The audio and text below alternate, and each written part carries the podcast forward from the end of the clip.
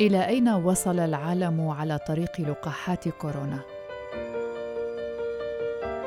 يتسابق حتى الآن أكثر من 140 فريقاً من الباحثين حول العالم لتطوير لقاح آمن وفعال يقضي على فيروس كورونا المستجد الذي أودى بحياة قرابة 700 ألف شخص وأصاب نحو 19 مليوناً في أكثر من 210 دول حول العالم وتتابع منظمة الصحة العالمية تطوير عشرات اللقاحات المحتملة المضادة لفيروس كورونا والذي ما يزال يتفشى في كثير من البلدان إلى يومنا هذا وتتطلب اللقاحات عادة سنوات من الاختبار ووقتا اضافيا للإنتاج على نطاق واسع.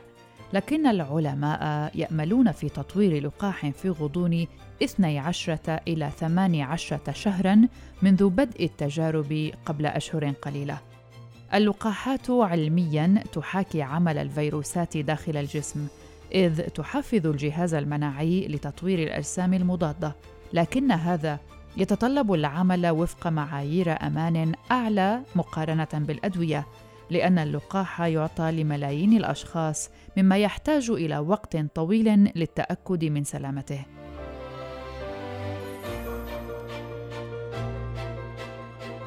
كيف يتم اختبار اللقاحات؟ ستخبرنا مها كيف يتم ذلك. هناك مراحل عدة لاختباره قبل تثبيت فعاليته ومن ثم بعد مراحل عدة يتم تسويقه للعالم. المراحل هي المرحلة صفر في مرحلة ما قبل التجارب السريرية من اختبار اللقاح يعطي الباحثون اللقاح أولاً للحيوانات لمعرفة ما إذا كان يؤدي إلى استجابة مناعية لديها أم لا. المرحلة الأولى في المرحلة الأولى من الاختبارات السريرية يتم إعطاء اللقاح لمجموعة صغيرة من الأشخاص لتحديد ما إذا كان آمناً ولمعرفة المزيد عن الاستجابة المناعية التي يثيرها لديهم. المرحلة الثانية في هذه المرحلة يتم إعطاء اللقاح لمئات الأشخاص حتى يتمكن العلماء من معرفة المزيد عن سلامته والجرعة الصحيحة المطلوبة.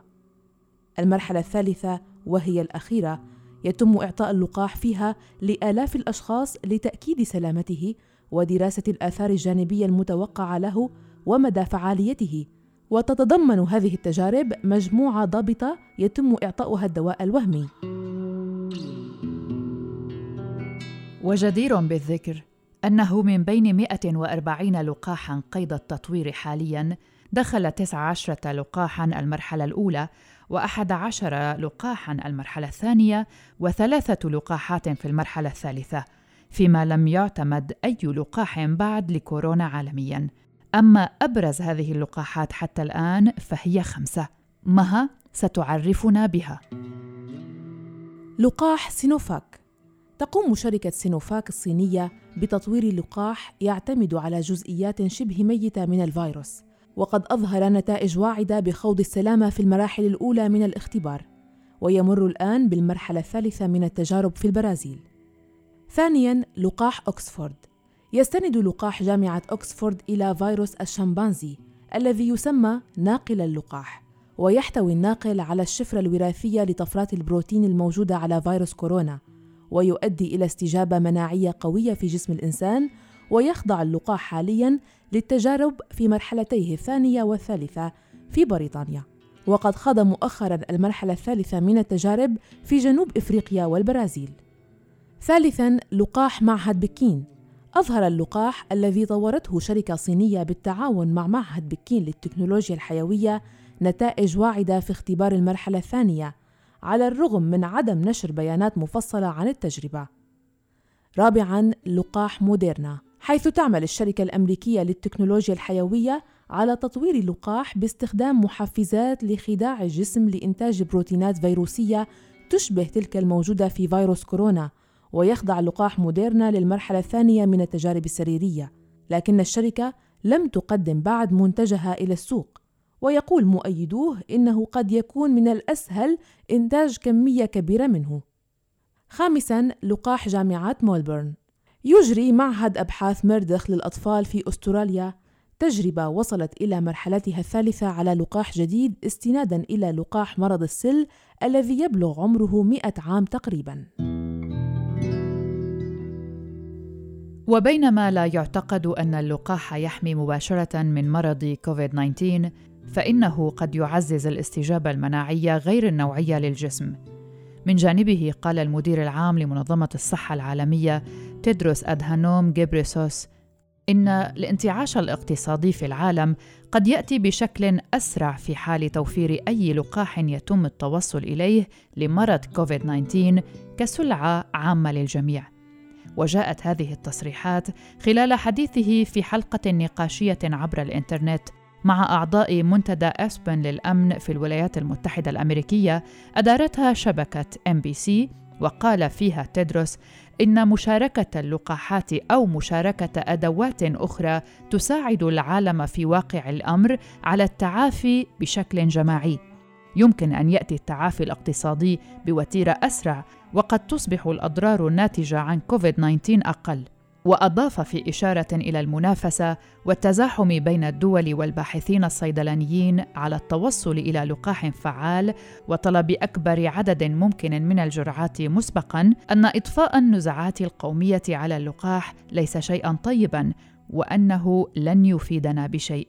وكان تيدروس قال إنه على الرغم من أن فيروس كورونا هو أكبر حالة طوارئ صحية منذ أوائل القرن العشرين إلا أن السباق العالمي للحصول على لقاح لم يسبق له مثيل. أما في الولايات المتحدة الأمريكية فقد أعلن الرئيس الأمريكي دونالد ترامب أن لقاحا ضد كوفيد 19 قد يوفر قبل الانتخابات الرئاسية الأمريكية المرتقبة في الثالث من شهر أكتوبر تشرين الأول المقبل وذلك في توقع أكثر تفاؤلا من توقعات الخبراء الأمريكيين ومنظمة الصحة العالمية. خبير الأوبئة ومدير المعهد الأمريكي للأمراض المعدية أنتوني فاوتشي وهو كبير أعضاء خلية الأزمة التابعة للبيت الأبيض بشأن الفيروس بدأ أكثر حذرًا بشأن تاريخ التوصل إلى لقاح وقال إنه لن يكون ممكنا التوصل إلى لقاح قبل نهاية العام الحالي أو مطلع عام 2021 إدارة ترامب استثمرت أكثر من 9 مليارات دولار في مشاريع لتطوير لقاحات ضد فيروس كورونا، كما سارعت دول كثيرة للحجز للحصول على لقاحات بعد زيادة الصراع بين شركات الأدوية الكبيرة والتي تسعى كلها لإنتاج اللقاحات. ووصلت لقاحات كثيرة إلى مرحلة التجارب السريرية كما ذكرنا وسط مؤشرات إيجابية بشأن فعاليتها. بذلك الدول الغنية حجزت وحرصت على إبرام عقود لتكون أول من يحصل على اللقاحات بينما ستجد باقي دول العالم نفسها في ذيل من سيقدر الحصول على الدواء وتطويق الداء. وأبرمت كل من بريطانيا وأمريكا عقودا مع شركات دواء سانوفي وغلاكسو سميث كلاين. أما اليابان فتعاقدت مع شركة فايزر فضلا عن عقود أخرى لشركات أخرى. وتحرك الاتحاد الأوروبي أيضا بدوره للحصول على جرعات من اللقاح علما أن نجاعتها ليست مضمونة حتى الآن. ورغم أن الخبراء يرجحون أن اللقاح سيكون متاحا للجميع وبسعر مناسب إلا أن ثمة من يرى أن الطلب المرتفع سيكون عائقا كبيرا نظرا لعدد سكان العالم والذي يقارب 7 مليارات و800 مليون نسمة. ويخشى كثيرون أن تقوم الدول الغنية وتحتكر اللقاحات كما حصل يوم تفشى إنفلونزا الخنازير.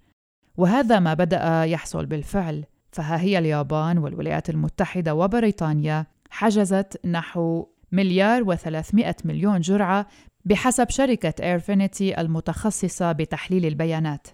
كما أن العالم يراهن على اللقاحات لأجل إعادة الحياة إلى طبيعتها قدر الإمكان نظرا لعدم إمكانية رفع القيود بشكل كامل.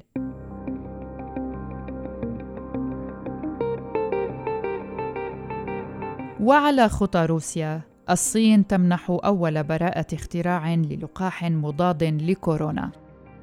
فوسط الجدل الواسع الذي أثاره اللقاح الروسي المضاد لكورونا ذكرت وسائل الإعلام الرسمية الصينية نقلاً عن وثائق من هيئة تنظيم الملكية الفكرية أن شركة كانسينو بيولوجيكس حصلت على موافقة من بكين على براءة اختراع للقاح الجديد AD5-NCOV ضد كوفيد-19 وهذه أول براءة اختراع تمنحها الصين للقاح ضد كوفيد-19 أما اللقاح الروسي وبعد الانتقادات الواسعة التي وجهت له رد وزير الصحة الروسي مؤكدا أنهم سينشرون كافة بيانات التجارب للعالم قريبا جدا وأكد أنه من المخطط أن يجتذب اللقاح عشرات الآلاف من الناس إلى المرحلة الثالثة كما ستجرى الدراسات والاختبارات في منطقة موسكو. يشار إلى أن استطلاعا للرأي كان قد أظهر أن أكثر من نصف الأطباء الروس ليسوا راغبين في التعامل معه وجرى هذا الاستطلاع عن طريق الإنترنت وشارك فيه أكثر من ثلاثة آلاف طبيب روسي ونشره موقع آر بي سي الإخباري الروسي. وإلى أن يتم إيجاد اللقاح وتوفيره لسكان الأرض هناك سؤال يراودنا جميعا هل ينتقل فيروس كورونا في الهواء؟ يوجد حاليا نقاش كبير حول الدور الذي تلعبه القطرات السائلة في الهواء في نشر فيروس كورونا. لكن دراسة جديدة في جامعة فلوريدا أكدت أن هذه القطرات لا تحتوي فقط على أجزاء من المواد الجينية ولكنها في الواقع معدية أيضا.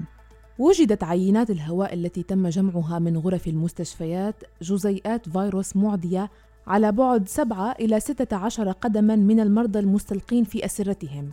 هذه المسافة هي أكبر بكثير من الإرشادات التي يبلغ طولها ستة أقدام والتي أوصى بها خبراء الصحة العامة للمساعدة في منع انتشار كوفيد-19 حتى وقت قريب ادعت منظمة الصحة العالمية أن انتقال فيروس كورونا عبر الهواء كان ممكنا فقط في المستشفيات أثناء الإجراءات الطبية. في الشهر الماضي اعترفت منظمة الصحة العالمية رسمياً أن سارس كوفيد 2 الاسم الرسمي للفيروس يمكن أن ينتقل عن طريق الهباء الجوي.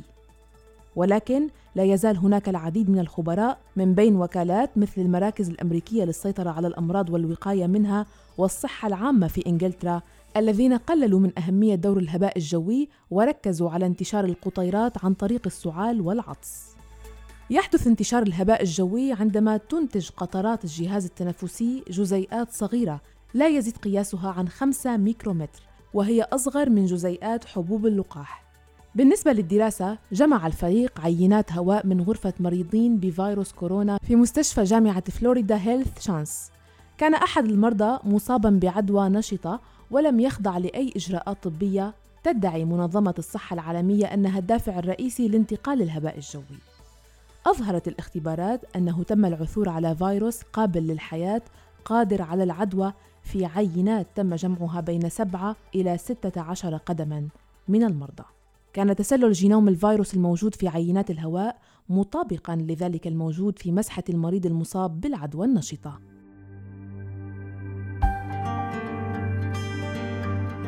يقول العديد من الخبراء إن هذا دليل واضح على خطر انتشار الهباء الجوي بما في ذلك الدكتور لينسي مار أستاذ الهندسة في معهد فرجينيا للفنون التطبيقية وجامعة الولاية. وتجدر الإشارة هنا إلى أنه يوجد في الولايات المتحدة حالياً أكثر من 5.1 مليون حالة إصابة مؤكدة بالفيروس وأكثر من 164 ألفاً من حالات الوفاة.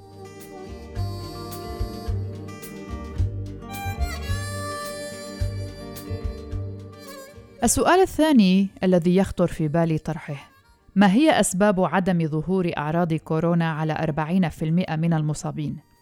مراكز السيطرة على الأمراض والوقاية أشارت إلى أن أكثر من 40 كما ذكرت من مرضى فيروس كورونا لا تظهر عليهم أي أعراض. الأمر الذي يعتبر خطيرا خصوصا أن الشخص المصاب الذي لا تظهر عليه أعراض المرض يمكنه نقله بسهولة إلى الآخرين من دون أن يعلم.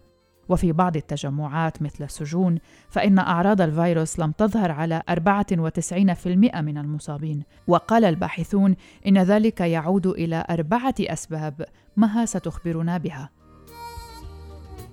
الخلايا التائية. قد تكون الخلايا التائية وهي نوع من خلايا الدم البيضاء توفر بشكل عام مناعة تدوم لفترة أطول من الأجسام المضادة هي المفتاح لفهم هذه المقاومة وعدم ظهور أعراض على المرض.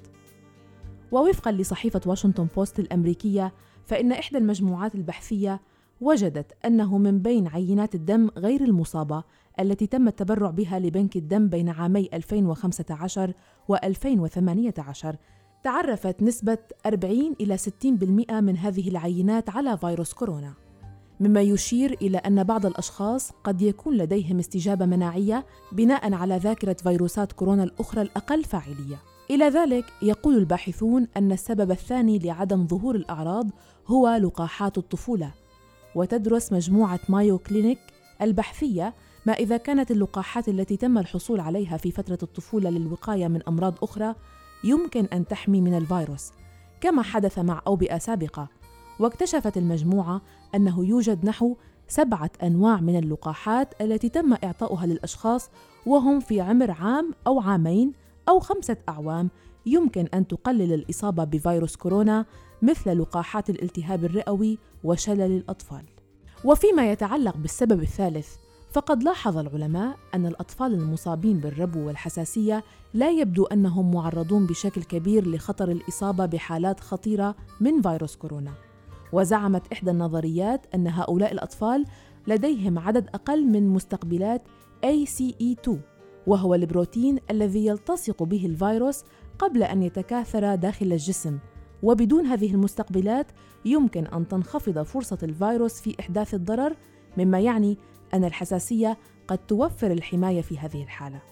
إلى ذلك يلفت الباحثون إلى أن السبب الرابع هو الكمامات، إذ يعتقدون أن ارتداءها يمكن أن يساهم في الحد من تأثير فيروس كورونا وأعراضه على الشخص.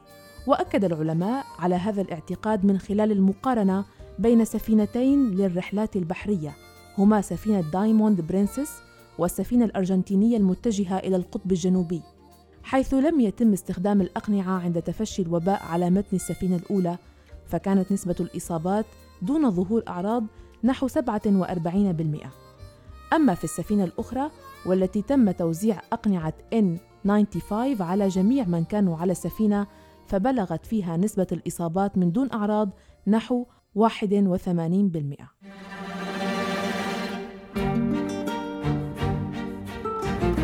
ونحن نضيف إليها ونطلب من أحبابنا أن يغسلوا أيديهم بالماء والصابون جيدا ولمدة لا تقل عن 20 ثانية لقتل هذا الفيروس لكن ماذا عن أزمة النقص الحاد في المياه يقوض النقص الحاد في المياه المنزلية والذي يواجهه شخصان من كل خمسة أشخاص في العالم جهود احتواء جائحة فيروس كورونا. ويعتبر غسل اليدين بشكل متكرر وشامل من أكثر الإجراءات فعالية في الحد من تفشي الفيروس باعتبار أن الطرق الأساسية لانتقاله هي قطرات الجهاز التنفسي والاتصال المباشر. ووفقا للأمم المتحدة فإن حوالي ثلاثة مليار شخص لا يحصلون على المياه الجارية والصابون في منازلهم كما يعاني أكثر من أربع مليارات من ندرة المياه الشديدة لمدة شهر واحد على الأقل في السنة.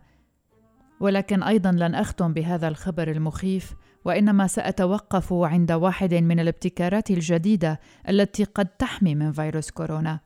رذاذ للأنف ابتكره باحثون بجامعة كاليفورنيا في سان فرانسيسكو لإعطاء الأجسام المضادة الاصطناعية للمرضى بهدف وقف انتشار الفيروس.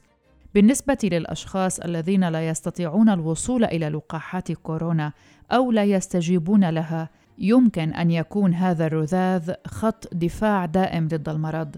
ويهدف الباحثون إلى جعل ابتكارهم متاحا على نطاق واسع كإجراء وقائي أو كعلاج غير مكلف دون وصفة طبية ضد كورونا.